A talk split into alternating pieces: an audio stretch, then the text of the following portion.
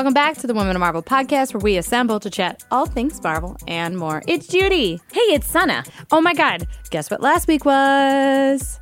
What was it? It was our fifth anniversary of the Women of Marvel podcast. Uh, in 2014, on June 20th, we released our first episode, and now we are five years later, uh, 200 plus episodes.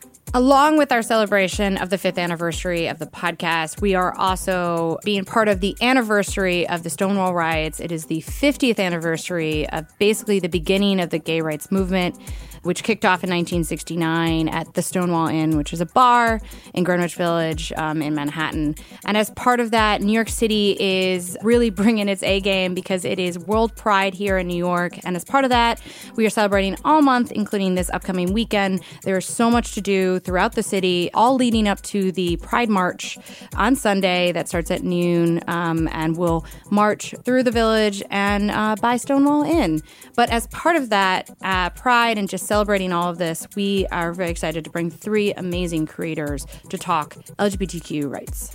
So, yes, we've got Tini Howard, Vita Ayala, and Leah Williams.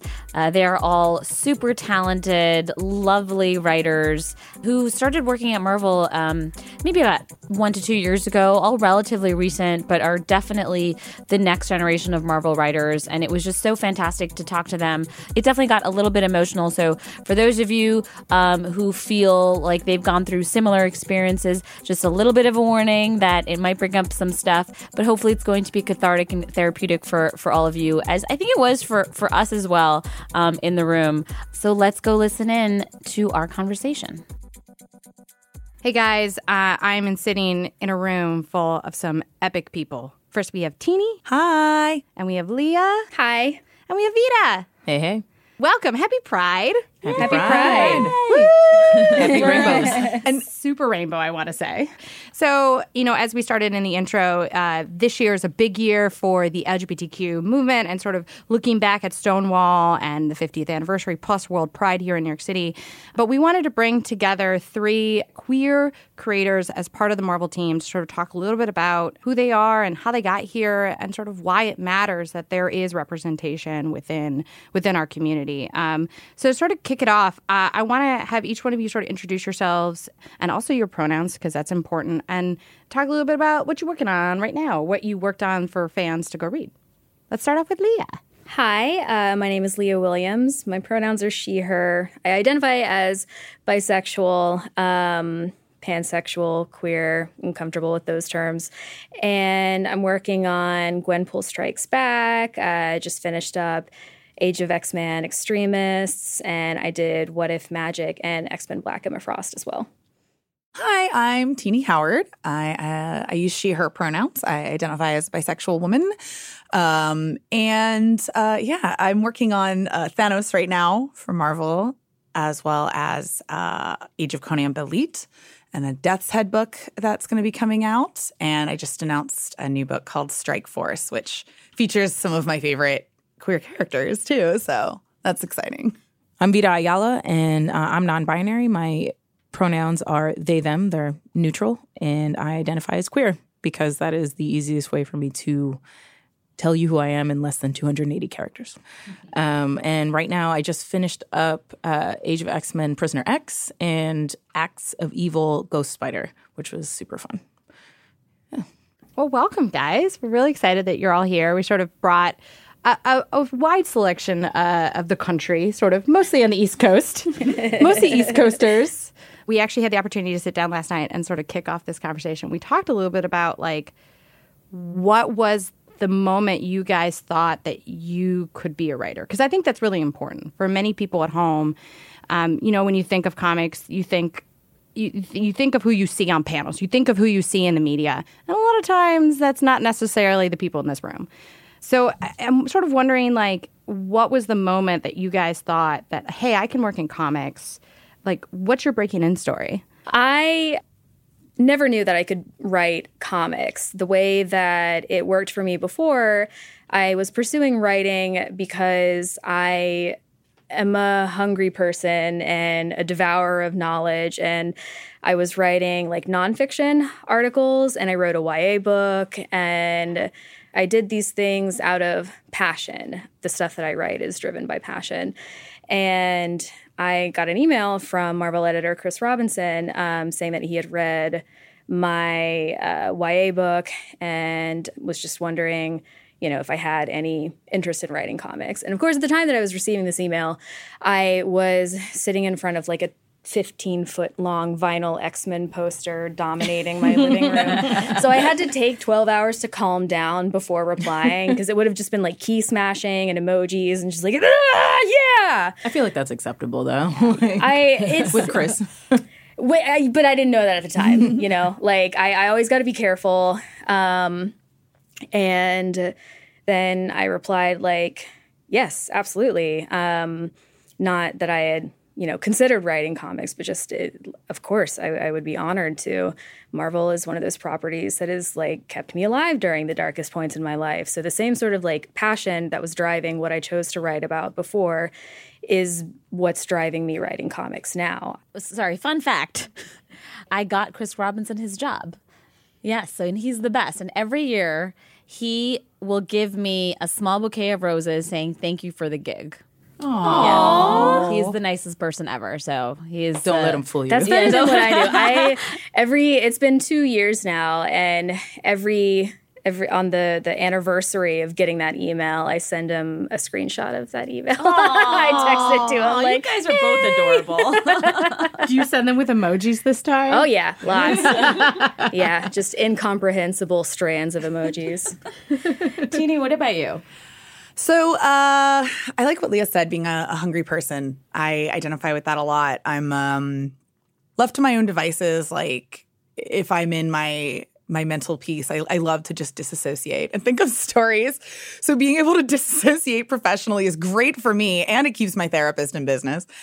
It's interesting because one of the things that when I was working for it was a I was working in a government contracting position, and I'm a I'm a generally peaceful person, so I didn't like some of the um, some of what I felt like were aggressive parts of my job. And I started reading Matt Fraction's Invincible Iron Man run and seeing Tony Stark be like, I can't stand seeing the things I love used for things that I hate got me. Like it got me good. And I was like, if this guy is me and if this is what superhero comics are, I can do this. And I was like, okay, I, am going to do it. So I started turning in, uh, you know, finding anthologies and submitting ideas and getting rejected. And uh, so my first book was published by Top Cow. They had a contest called a talent hunt, and you got to send in a script. Uh, they said they would pick and publish four of them, and they would pick and publish four artists. Um, and they had said that one of the winners this year in the writer category and the artist category were going to be women. And that was really important to me because it made me feel like, okay, I, I not only have a place here, someone's making a spot. But even in the weird way, I was discounting myself, right? Like, I don't think I would have thought I could have earned one of those spots if I wasn't. But at the same time, I did. And I'm still here. So, yeah, for me, it was literally a case of someone, and in a lot of our cases, it's a case of someone holding the door open for you, whether they know it's for you or not. Sometimes someone holds the door, you know, for representation for someone that has a perspective and a story and an underserved group and and yeah, I think I, I, think that's a really part of a lot of our stories is that someone held the door open um, and said, you know, we all have to fight our way in, but here's a way you can at least start fighting from the same level. Yeah, have you know? a chance. Yeah, I yeah. mean, I think one of the great points of your story, Tini, and we talked a little bit at the C2E2 panel earlier this year, is that you know, all of us were fans, right? Before we started writing comics, some way or another. But you were a cosplayer, and for so long, cosplay was sort of considered this thing you put in the closet, mm-hmm. ironically enough. And you only came out, and now it's very much more like yeah. everyone talks about it. And of course, I was like, I got to show Tini's photos at the panel. But I think it's important because it shows to everyone out there that even if you are a fan in whatever spectrum, you can too also eventually work here. Well, yeah, and I, I, think that's extra important because I know when I started thinking about getting into comics, I would read a lot of stories of writers and artists that I loved, and they would talk about, oh, when I was a kid, I used to draw Spider Man on everything, or, oh, you know, I used to write stories about Captain America when I was a kid.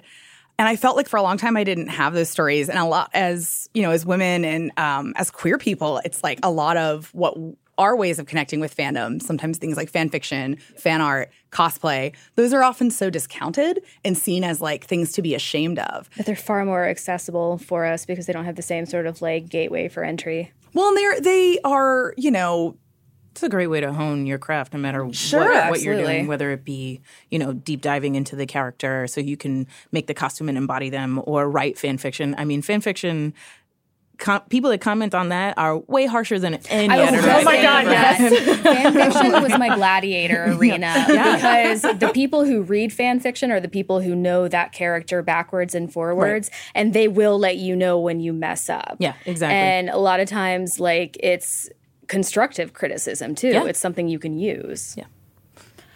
I like that that Tina, you ended on this idea of like, you know, someone has to hold the door open for you. And you know, we have a lot of conversations about like the fact that we are creating sort of these niche spaces for people of a particular quote unquote category. And like I want to be able to kind of pull away from that sort of negative idea because we have to. Like we have to be able to create those spaces because at the end of the day, that's how we're going to get these distinct stories with distinct POVs. So Vita, do you have like a similar story where, you know, you getting into comics for the first time, did you have someone who helped sort of open that door for you? Yeah, definitely. Uh, so I worked at a comic book shop in New York City, Forbidden Planet. Um, and during one of my many tenures there, uh, I ended up working with Matthew Rosenberg, who is now exclusive to Marvel, but back then he was another book jockey like me.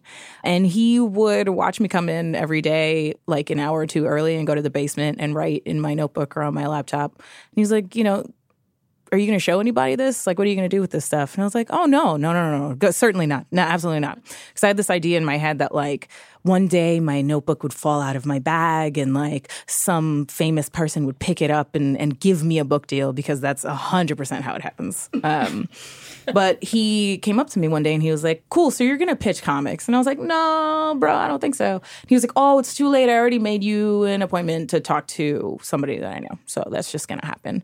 And so he he didn't force me to do it, but he definitely kind of gave me a push and went, "Listen, I have read your stuff and I think you're really good and I'm going to tell you something. I'm going to be real with you. I think you're good enough to to get a book at this place. And what I also think is that people are going to try to tokenize you and you should use that to your advantage, you know. And I was like, "Hey man, I don't know if you knew.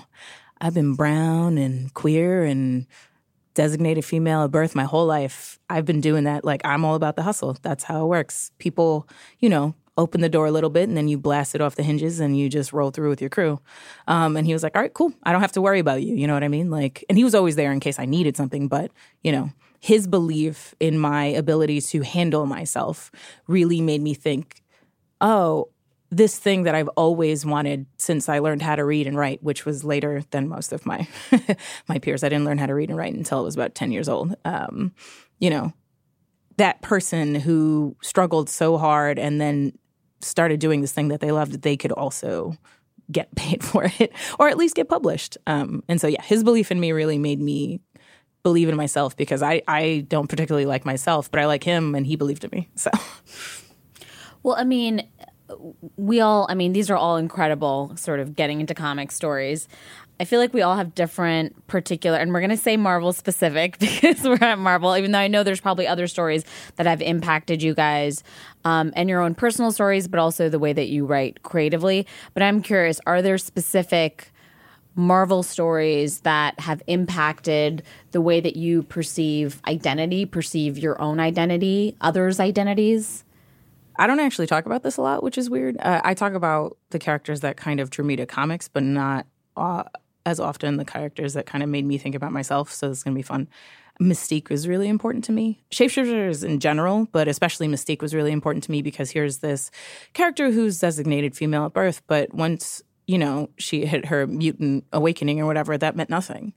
You know, she could be anyone or anything almost, well, within reason, but she's done a lot of really wacky stuff. Um, and to me, that was really something that at the back of my mind, whenever I would read a Mystique thing, and I would literally read or watch anything with Mystique in it, um, I was like, none of the boundaries that people put on themselves and other people apply to Mystique, and it's okay. No one questions it. because she's a shapeshifter. So she can c- just kind of like do whatever she wants to do in terms of her own body and in terms of like who she's connecting with. And people are like, I don't know, man. And she's a villain, which is always fun. but I, you know, she was allowed to do a lot of things that other characters wouldn't have been at the time, which I found really, really interesting. Um, and also, you know, Destiny. uh, so seeing their kind of interaction, but just really Mystique as a concept to me was really, really important. And I, am not going to say it was the thing that made me go, oh, snap. Um, but looking back on my fascination with this character, it all makes sense. Um, and for me, it was also really interesting because she's one of the only characters that I really identify with strongly that isn't brown. I mean, she's blue, but like, you know what I mean? To me, what got me into comics was seeing brown characters on the cover or people that I misidentified as brown on the cover. Um, but with her, you know, I immediately felt this connection and it, it persists to this day. I, I, I want to say that's actually incredibly refreshing because I had a moment at a panel years ago. And if you remember when someone asked me what my favorite character, and I was in Mystique, and I was like, because she could be whoever she wants to be. And I was like, had this like epiphany on the panel, and everyone was just staring at me, and I was like, okay, I'm gonna go sit in my chair. but that's it's so accurate. It's so true to have a character that is who would have thought when they created her so many years ago that that would be this sort of gateway for someone to be like, what is it like to be born a woman but not classify yourself as a woman. And sh- she rolls with it too. And and that's one of the things that's really important to me whenever I see anything with her in it. Like no one's ever like, "Why did you like take the form of this guy or this whatever?" No one ever questions it. Why would you? Why would you? Because for her, she shapeshifters in general, but especially Mystique, I think her status as a villain being important there. Uh, gives her this extra space to just kind of do whatever she wants. like she can just be. I remember anything. Chris Claremont wanted to make her Nightcrawler's father instead so of good. his mother, um, because Mystique like canonically identifies as intersex and you know what we call non-binary. It would have been so good. I also love that you brought up a villain because that's something I laugh about a lot. Like when people bring up the very valid, like academic discourse about queer coding and villainy, but at the same time, I'm like, We love it. I identify with villain. Very deep. It's all we got. But especially Like- people like Mystique, right? Because Or Magneto is or a character Magneto. who gets queer coded a lot by a lot of fans, because- and like right, and it's that sense of like is real. but also like because I feel like we identify with villains too because of their struggle. Like very rarely nowadays you have a villain that's just like cookie cutter. Like I twist my mustache and put a girl on some tracks. It's like, Oh, oh, you were you were traumatized and abused, and you were like, nah, I'm a I'm a reflect that back. And it's like, oh, I I would never, but I feel that real mm-hmm. deep. we we find something infinitely recognizable in these characters that are queer coded and vilified specifically and are misunderstood by everyone around them because it's the same sort of like even if we don't consciously know why we're drawn towards these characters it's it's kind of um an experience that is recognizable. And for a long time too with with villain characters just in general right? Not not specific to marvel they also had a lot of room not just to be queer but just to do things that were a little more nuanced and complicated than the cookie cutter hero characters because you had all this pressure for the hero to kind of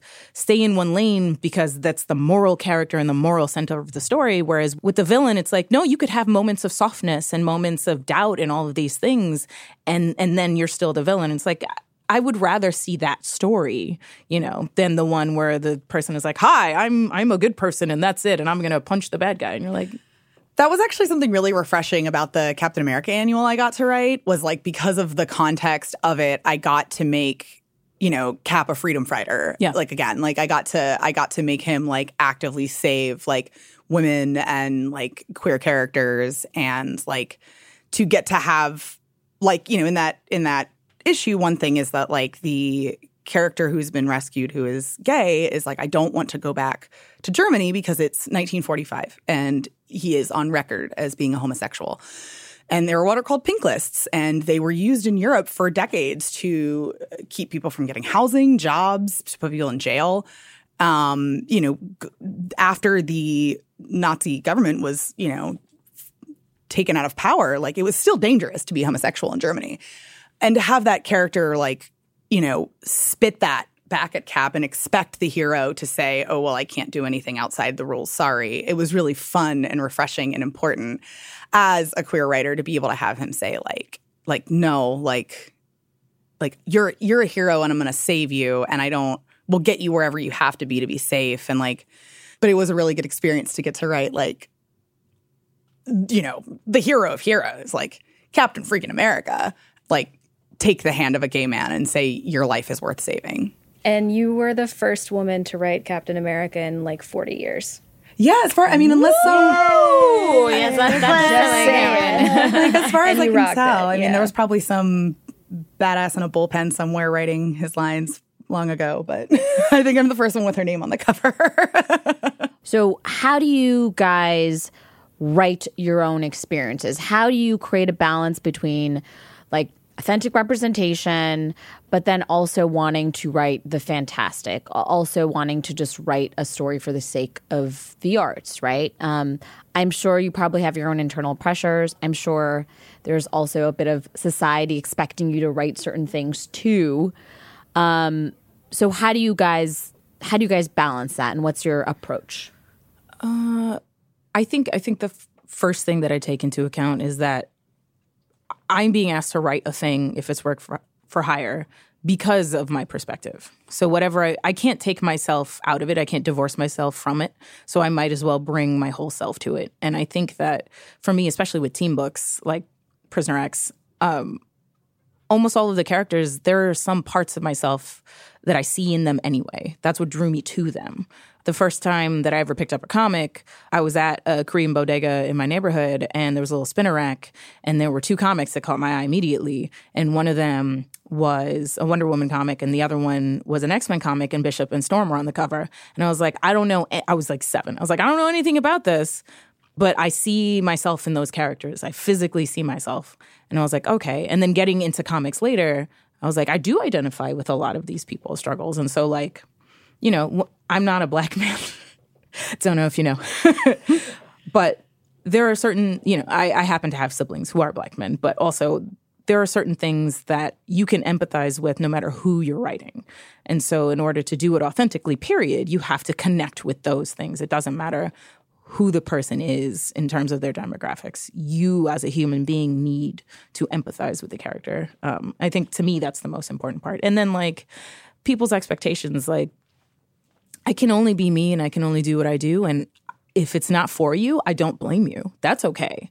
That was really what it took. Like, I had to make peace with the fact that, like, not everyone was about my perspective. That's cool. But I'm going to write what I'm going to write, and that's it.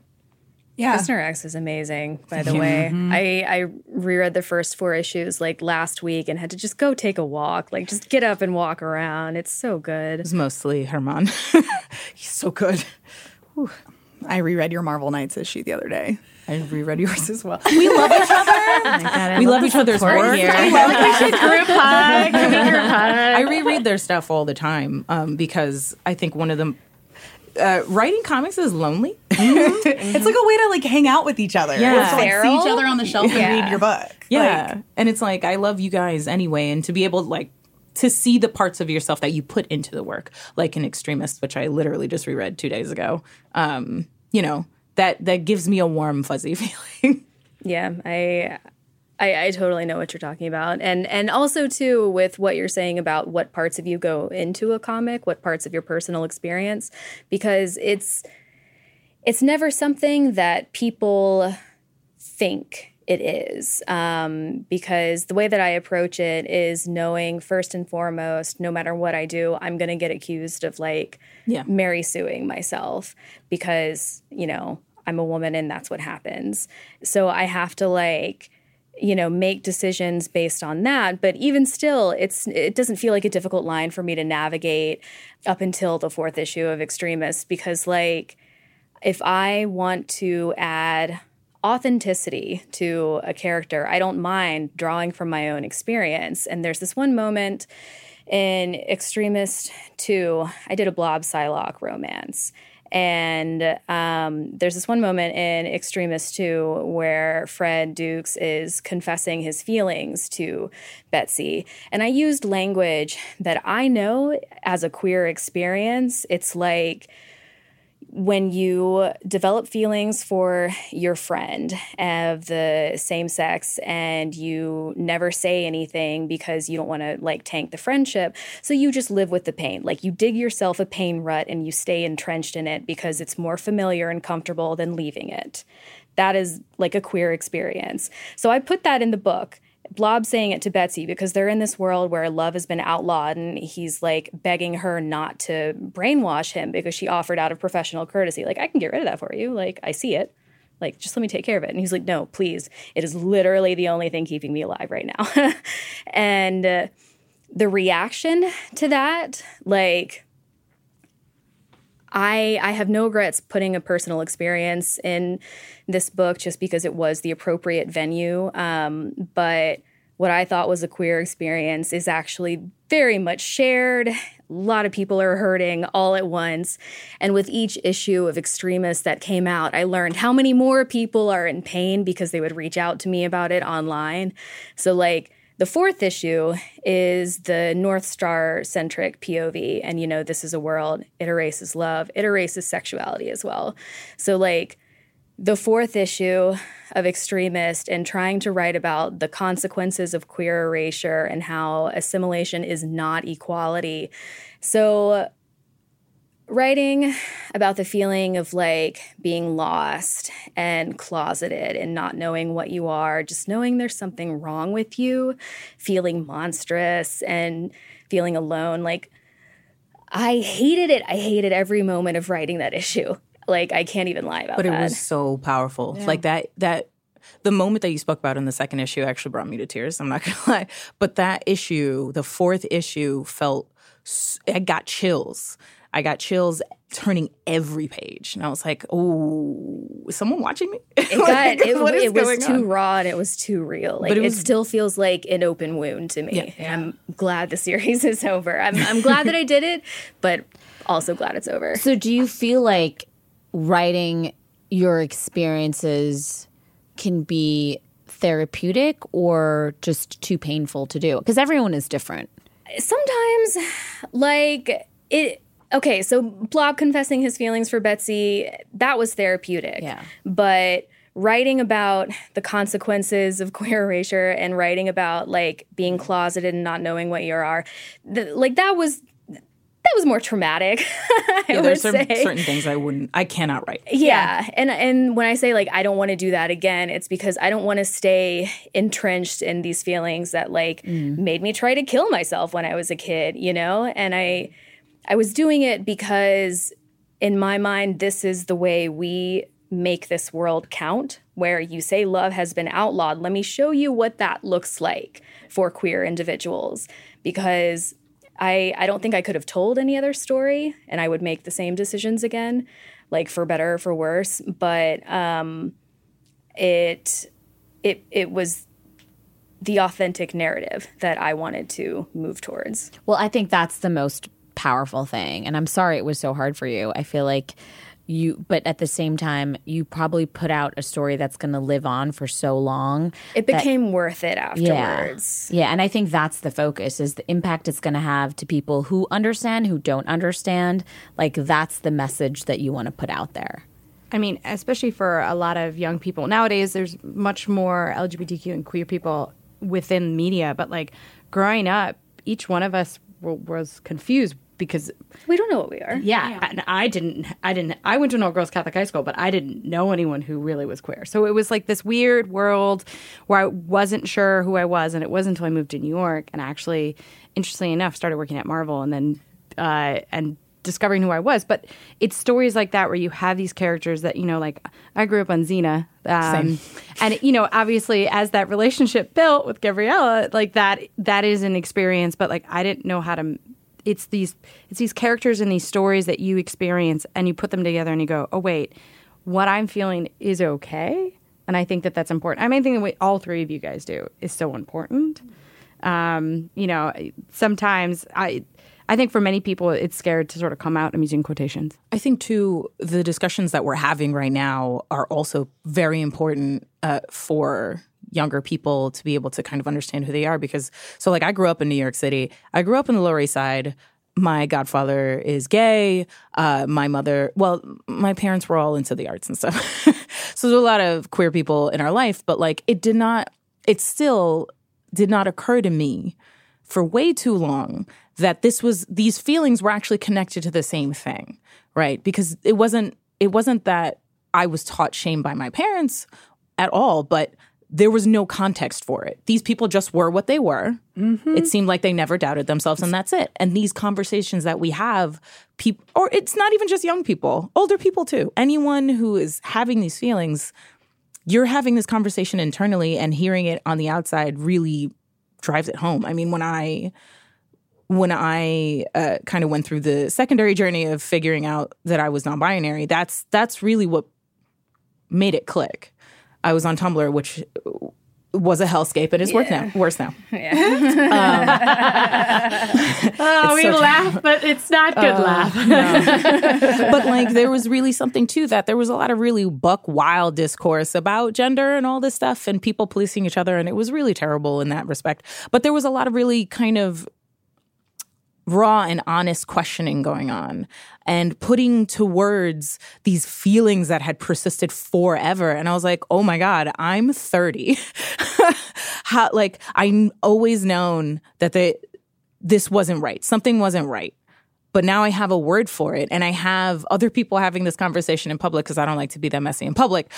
And like now it all makes sense. Everything clicks into place. And I can't even imagine what That's it, exactly the same for me. It was Tumblr, and it was just like watching these teens talk about being bi, and I was like, "Oh, that's bi." I thought I was straight, but like kind of slutty. Like I, my whole life, because I I grew up in in Mississippi, and like. Oxford, Mississippi, which is not the smallest town, but there's no comic shop. There's an art scene. There's no queer scene in Mississippi. You got to drive like 45 minutes east for that. Um, so all I knew was that I, I did stuff with girls in secret, and it and and we, yeah, I, I just thought I was straight, but it, it wasn't until like Tumblr and being exposed to these kinds of conversations and just learning like, oh, that's okay, I'm normal.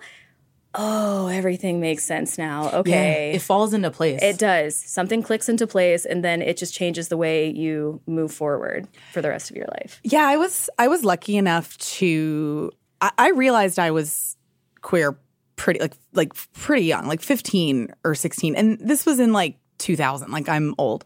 Um so this was like a this was I mean, you know, for the 19-year-olds listening. um, this was in the year 2000 when I was you know 16 years old or 15 years old. And uh, i figured that out pretty early on and i was lucky in that partially because my mental health was really bad as a teenager. I spent time in and out of hospitals. Um, and partially because of that i was surrounded with a lot of people who were really good at encouraging me to uh, introspect um, and because you know I went to a high school that had you know we had our little gay straight alliance back when those they were called that at schools. And um, we had things like that where you know I was a part of and I was able to and I remember being like 17 and like a senior and someone I remember being the president of the gay straight alliance at my high school and someone said well which are you gay or straight? And I said baby I'm the alliance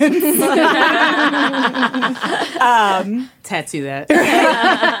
but like you know that for me like it's still even though it was an identity that i was aware of i wasn't comfortable with it for years. I mean i felt the same way about it that i feel about the fact that i you know used to write fan fiction and cosplay. It was like this thing that is specifically because of so much of the cultural dialogue around bisexuality i just believed that it was like if i identify as this then i'm unprofessional in some way um, and now it's amazing that I feel like I'm, you know, I'm here now with you fine people to quote Titanic.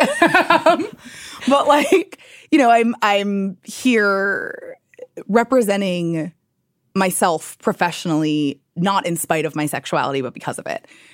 And like to, you know, go back to the writing stuff when we're putting that in, you know, it's like I had a friend recently kind of joke at me. It was like, you know, do you feel like it would be easier if Thanos was a bisexual woman? And I was like, you know, honestly, for the week a month I write that script, he is.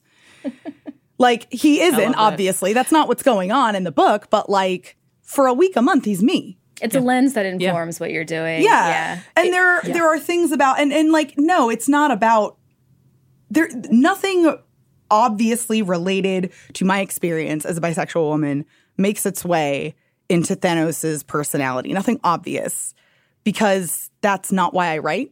I don't write to tell obvious stories. I write to work through complicated ones. But there are absolutely aspects of feeling like feeling like you have to do everything yourself, which is something as a woman that I think a lot of us who you know are have been designated female feel that way, um, or you know as a queer person feeling like the things that you live for that get you out of bed in the morning are secrets that if people knew about you they would use against you and weaken you. Like those are experiences that are deeply tied to my life as a queer person. But like you know i still bring that to thanos even though he's not working through his sexuality or gender he knows what he is It's, um, it's alliance, just an right? avenue of honesty. yeah, it's it's an avenue of honesty, like something you that gives it depth. And, and I do think that like there are a lot of really interesting things that those of us who have different experiences with you know what is often called toxic masculinity like when as a as a queer woman when I take on a character like that who is someone who could yeah it's you know he's not a good guy he's a he's a big mean villain dude with a lot of a lot of pain that he can't handle and a you know he you know can't get the girl he wants so he beats everyone up uh, that that's not who I wanted to write a book about. You know, I wanted to write a book about the person I see when I see people like that, which are, you know, people in pain. While we're on the subject of what we, you know, put into our books, the short dialogue that Vita and I just had about, you know, something clicking into place and when you like walk around carrying a feeling of wrongness, that is literally the first page of the last issue of X-Tremist, which hasn't come out yet. So like to hearing you say that made me super emotional because it's coming from Jubilee, who has, she's the first one who woke up in this world and got her memories back. And she has a son. So she wakes up and she realizes that, you know, like she's been brainwashed and she doesn't know where her son is. And she just goes nuclear, like, like literally nuclear. I was waiting on that. So reading it, I was like, when is Jubilee going to realize that? yeah, like, I, I wanted to set her up as like the grand finale, you know, bombastic end part. Um, so the the first page, like the first line is, "Do you ever walk around carrying a feeling of wrongness? Like you don't know what it is or where it comes from. You just know there's something wrong with you."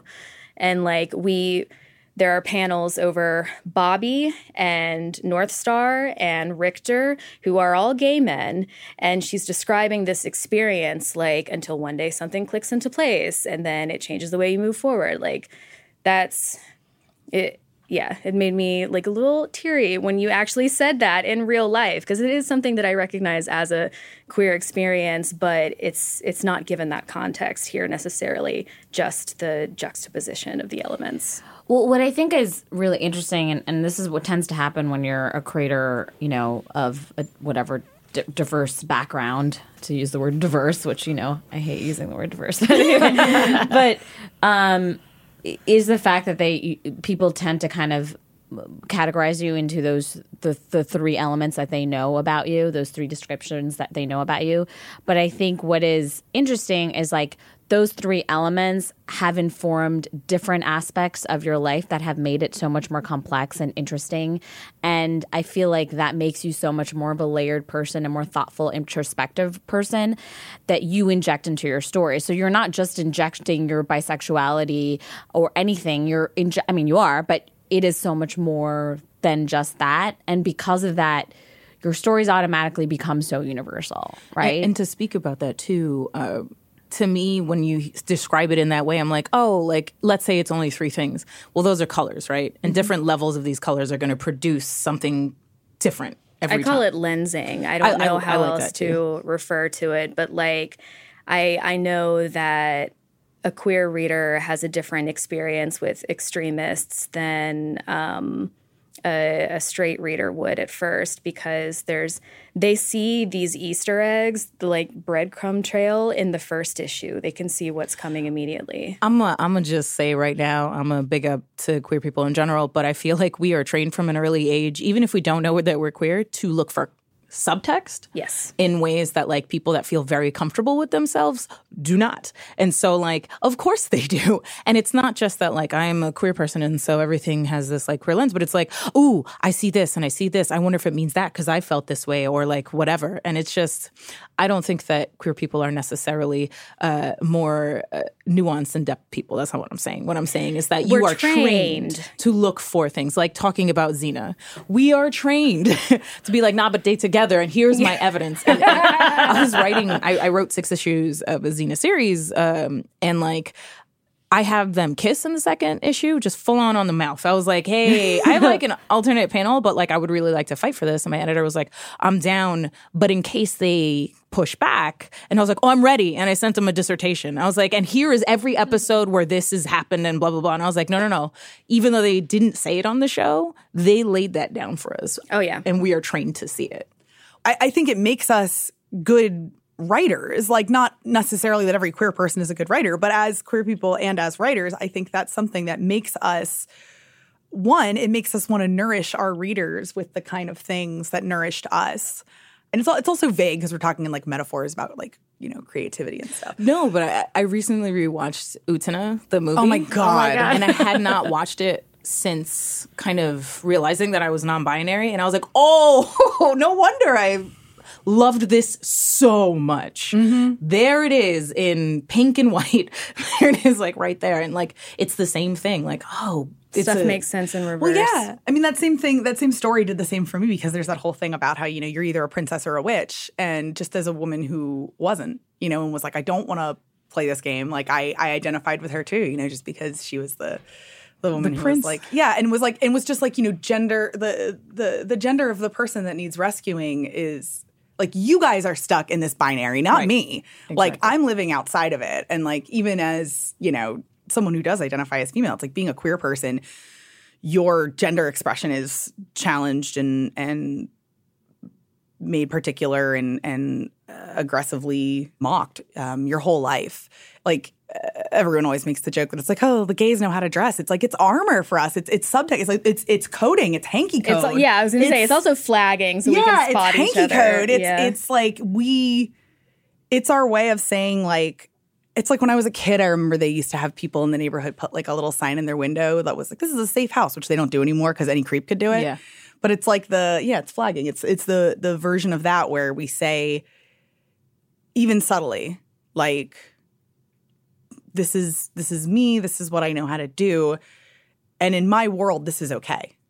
Um, I'm not gonna I'm not gonna write you a world where this isn't okay unless there are consequences because these people are always going to be like like if I I could I could and maybe someday will choose to challenge my own experiences by writing um, a certain kind of queer pain that I've experienced.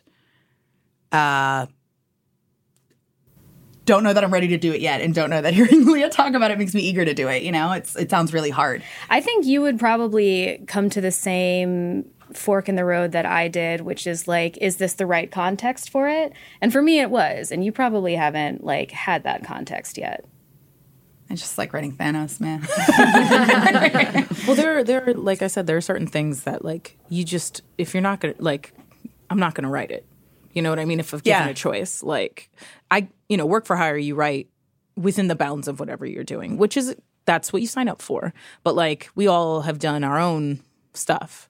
And it's like I tell people right up front. Listen, if they're brown and queer, they're functionally immortal. I'm gonna mess them up in other ways, but I'm not going to kill them. Um, and that shouldn't put you off to the story because you don't actually know what's going to happen. But I'm not going to do it, and just straight up, and no one can force you because it's your stuff. queer creators ha- we're expected to warn queer fans and like give them a heads up like we're we're not going to kill off the gays we're we're not going to fridge the women like it's it's something that um i think only queer creators experience That expectation. yeah I mean, and, I- and I'll say there is for queer characters sure. feast or famine is, Yeah. is what I call it. The way that fans, um, queer fans, or you know, um, the way they rally around the queer characters protectively it is it is not something that you see in other avenues of the fandom because it is so deeply personal. And i think in x-men particularly it's like this because the avengers fandom they don't do this. But um in in X-Men because there is this sort of like underlying theme of marginalization it it becomes people project themselves onto these characters more so than in other, you know, Marvel Comics fandoms. So there I have a lot of patience for these people. I really do. As as intense as they can get, it it comes from a place that's sincere And I was and say, scared. as someone who, you know, didn't know that they were queer until their 20s, um, I think is important is that the fact that we're in a room and you're you're not the only three queer creators currently working at Marvel in general the comic fandom. There is a phenomenon that's happening. I mean, like, why do and a lot of us may may not necessarily have grown up with any uh, uh, male or female or whatever of someone that uh, uh, we could look to to be like, okay, they're out. So that's what I can be. But now this next generation of of young fans coming up has that opportunity. And not only that, you guys are so open on social media that anyone could come up to you and be like, "Hey, I'm." I, I, I don't know. I don't know who I am. Can I? I mean, we what do is it they for do. the younger generation. Yeah. Like it's we we are genuinely friends and we've kind of like linked arms you know like you know you're not going to pull us apart like we we stand together um Red Rover, Red Rover, tiny queers come over. Here. But I, I think so much of what drives at least like my willingness to be open about it um, is because I know that young women and young men are you know questioning these things themselves and they're watching lots of people are are watching us for this kind of stuff and we do get messages about how it makes them feel validated and human and you know we were just talking about feeling monstrous now they don't have to yeah, I want to. I want to take that burden. I don't want anyone to know what it felt like. Same. To Yeah. grow up the way I grew up. I mean, Yeah. There was a lot of love in my life. That's not what I'm saying. But those parts, I don't want the queer part, like the, queer the non-binary part, like Yeah, I the things you didn't have words for until you know we were older. How do you try to cultivate more acceptance, awareness, support within the community? And I'm saying specific to the comics community because of how much it has evolved in the last 10 years and how much there's still a lot of problems. What are ways in which you guys feel like you can do that? for me, I'm a, I'm kind of a private person in a lot of ways, and this is something I've chosen to be public about because it scares me. Because I even sitting here right now, I have anxiety about talking about being a queer person in the world and what that means for me as someone that lives, you know, in a, in a semi-public way because I work, you know, for Marvel. So it's it's a sword, you know, that I cho- or a shield rather that I choose to pick up but at the same time, part of it is sometimes I want to feel like I can put it down. And so for me, that's an important part of the community is like, you know, like we said last night, like not compartmentalizing us, but giving us a treehouse, you know, making not that we need compartments and special handicaps so that we can get up to the level of, you know, the boys or whatever, but more that we are linking arms with those people and that we also can have a special place where our voices and experiences that are unique are nourished and talked about. So I think I think a big part of in the community is being an out queer woman and also being a writer and a fan of what I do and I think it's important that we build these yeah, like these these spaces are tree houses. They're not boxes to put us in. I have a very specific answer for this because there was one moment I have these sort of like uh, really important moments that totally shift the way I do things moving forward. And one was the Women of Marvel panel at New York Comic Con last year. And another was when What If Magik got announced. And that absolutely changed the way I move forward with like how vocal I am about queer representation online. And it's because of this. So whenever anything gets announced, fans of that character will come to my Twitter and term search for things that I've said about that character. And like, I don't mind. I've got nothing to hide. It's totally fine. And when they came searching for stuff I've said about like Illyana and Magik, they, you know, found some stuff where I like called her a funky little lesbian and that kind of thing. So the 17 year old girl asked me like, "Hey, quick question: Do you think Magik is a lesbian? Yes or no?" And I was just like, "Oh yeah, I mean." That's how I picture her. I've never really seen her any other way. And to me, it was just something like a fandom thing, like a head canon, and very casual, off the cuff, not really thinking about it. The response that I got was completely disproportionate and just an outpouring of support from teenage lesbians and fans of this character. And it changed my life. Like, because before this point I had been afraid to talk about this kind of stuff online like it's it's unprofessional what if I make you know like the higher ups at Marvel mad by speculating about a character's sexuality but then once I realized like you guys have never heard this before like you've never heard that of course it's okay to be a lesbian like yeah obviously heroes can be gay it's fine um, I have that conversation very actively online out of spite. um, and I talk a lot about like head canons and I try to specify like I don't mean to queer bait. This is what I think. It's it's I'm not writing this book, that kind of thing. Um, but I I'm a firm believer in conversations and and kind of the power that discourse has, um, especially when it's in public platforms and visible spaces. Uh, for me, I think I approach this in kind of a more conceptual way. um, I I think building community um, and, and support is about connecting with people strongly, especially on social media where you're not face to face and able to have nuanced conversation. Um, and to me, emotion is is a shortcut. And to me, the two strongest emotions that you can really have online are joy and anger. And I think both are appropriate responses to the right stimuli. and I, I, I, hopefully I succeed, but in my mind, I'm choosing mostly to use joy to kind of build a community, not just around like my writing, but just the things that I love. And I feel like what's the point? Otherwise, we are in this as fans and I think as creatives because of the community. And what is the point of having any sort of clout or power if you're not going to use it to help people that need the most help? And I'm not just saying that because I'm brown and I'm queer and I'm also like Puerto Rican, like all of these things. I'm saying it because there are people that are very different from me that need a lot more help than I need. What what's the point of doing all of this work if I'm not going to use it for that? And, and that ties into anger because I get angry when I see people being hurtful and negative and tearing people down, I'm not going to engage with them directly because I'm not about that for the most part. Because that brings more attention to it, but also because I would rather then turn Amplify that anger what needs the exactly, volume. Yeah. and bring more joy. And and to me, that's what fandom is. Like the parts of fandom that kept me in fandom. Anything with an audience has a responsibility to that audience.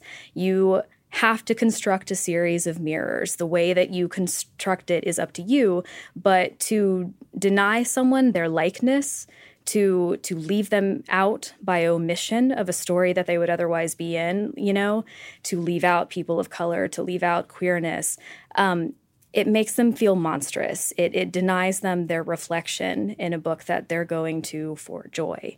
So that is why I like absolutely believe in representation and, and firmly believe in kind of the power that we have as creators and the responsibility we have to our readers. Yeah. Sorry. Yeah. I, I feel like that was actually like one of the best ways to end this. Uh, not that I don't, I, I would love to talk to all of us and sit in this room forever. Um, uh, we got to like cry and hug each other now. Yeah. uh, and and I emotional. and I was Yeah. sitting here thinking, so this podcast will come out the same week five years ago that we started this podcast, um, and to think that five years ago, San and I sit in a room with Jeanine and Adri. That we could be here now, I can't even imagine. I can't believe I'm here. Like five years ago. I know I was posting pictures of you cosplay on the Right, internet. five years ago, like I was like, boy, I hope someone reads something I wrote that isn't a resume or a blog post one day. Like, and uh, and now we're all here. We're here because we deserve it. Yeah. I want to say that. Like I I have zero self-confidence. I really do, but like the thing about it is you get a chance no matter how you got it, but you kept it because you deserve to be here. Oh yeah, we're not here because we're queer. We're talking about being queer because we we chose to, but um, it's it's definitely not like a tokenist thing. Thank you guys. Honestly, this was really fantastic. I know it's not easy talking about a lot of this and but no it's going to be very impactful and meaningful to a lot of people listening. Thank you for your incredible talent and work, and uh, for your fans and for future fans, people who have probably become fans now listening to this podcast. Um, where can they find you if you feel comfortable sharing? Yeah, uh, I'm on Twitter at all times. it's actually just directly in my brain. Uh, my social media stuff is at definitely Vita. That's Twitter and Instagram. Uh, my Twitter I do use blockchain, uh, so sometimes people get caught in there by accident. It's not personal, but my Instagram is open. So you can find me on social media at Tini Howard. I'm there on Twitter and Instagram. Uh, it's spelled T I N I and then Howard, like the duck. I'm Handax with an E on everything except Twitter, which is where I hang out the most. And on Twitter, I'm my monster is Chic, C H I C, and it's lame, but also I've had the same Twitter since I was 15, literally the same. You had Twitter when you were a teen? How old are you? Don't, don't answer it. I feel ancient. Oh, our, our Twitter also is Our confusing. every time we every time we talk about our Twitter, I have two underscores in mine. Yeah, so I was not a teenager though when I made mine, so that says a lot more about my concept of adulthood. Well, thank you guys once again. This was so fantastic. Thank you for having us. Yeah, this was thank you so much. cathartic. This was awesome. Deeply cathartic conversation. and I'm sure we'll have all three of you back again, if not on a podcast, a panel. Uh, make sure you guys keep on tuning in. Go read all their books. Go buy them right now. I'm sure we'll have a, a link on marvel.com for where you can per, uh, pick up their stories. And uh, I think that's it. Thanks again to Tini, Leah, and Vita for joining us. It was such an emotional and phenomenal experience to be in the room for this conversation. So we hope that you guys all at home enjoyed it as much as we did. Happy Pride for everyone out there. Uh, happy Pride! If you're in New York, come out and celebrate. Uh, if not, there's tons of events throughout the, the country and the world to celebrate. And uh, we'll see you guys next time. This is Marvel. your universe.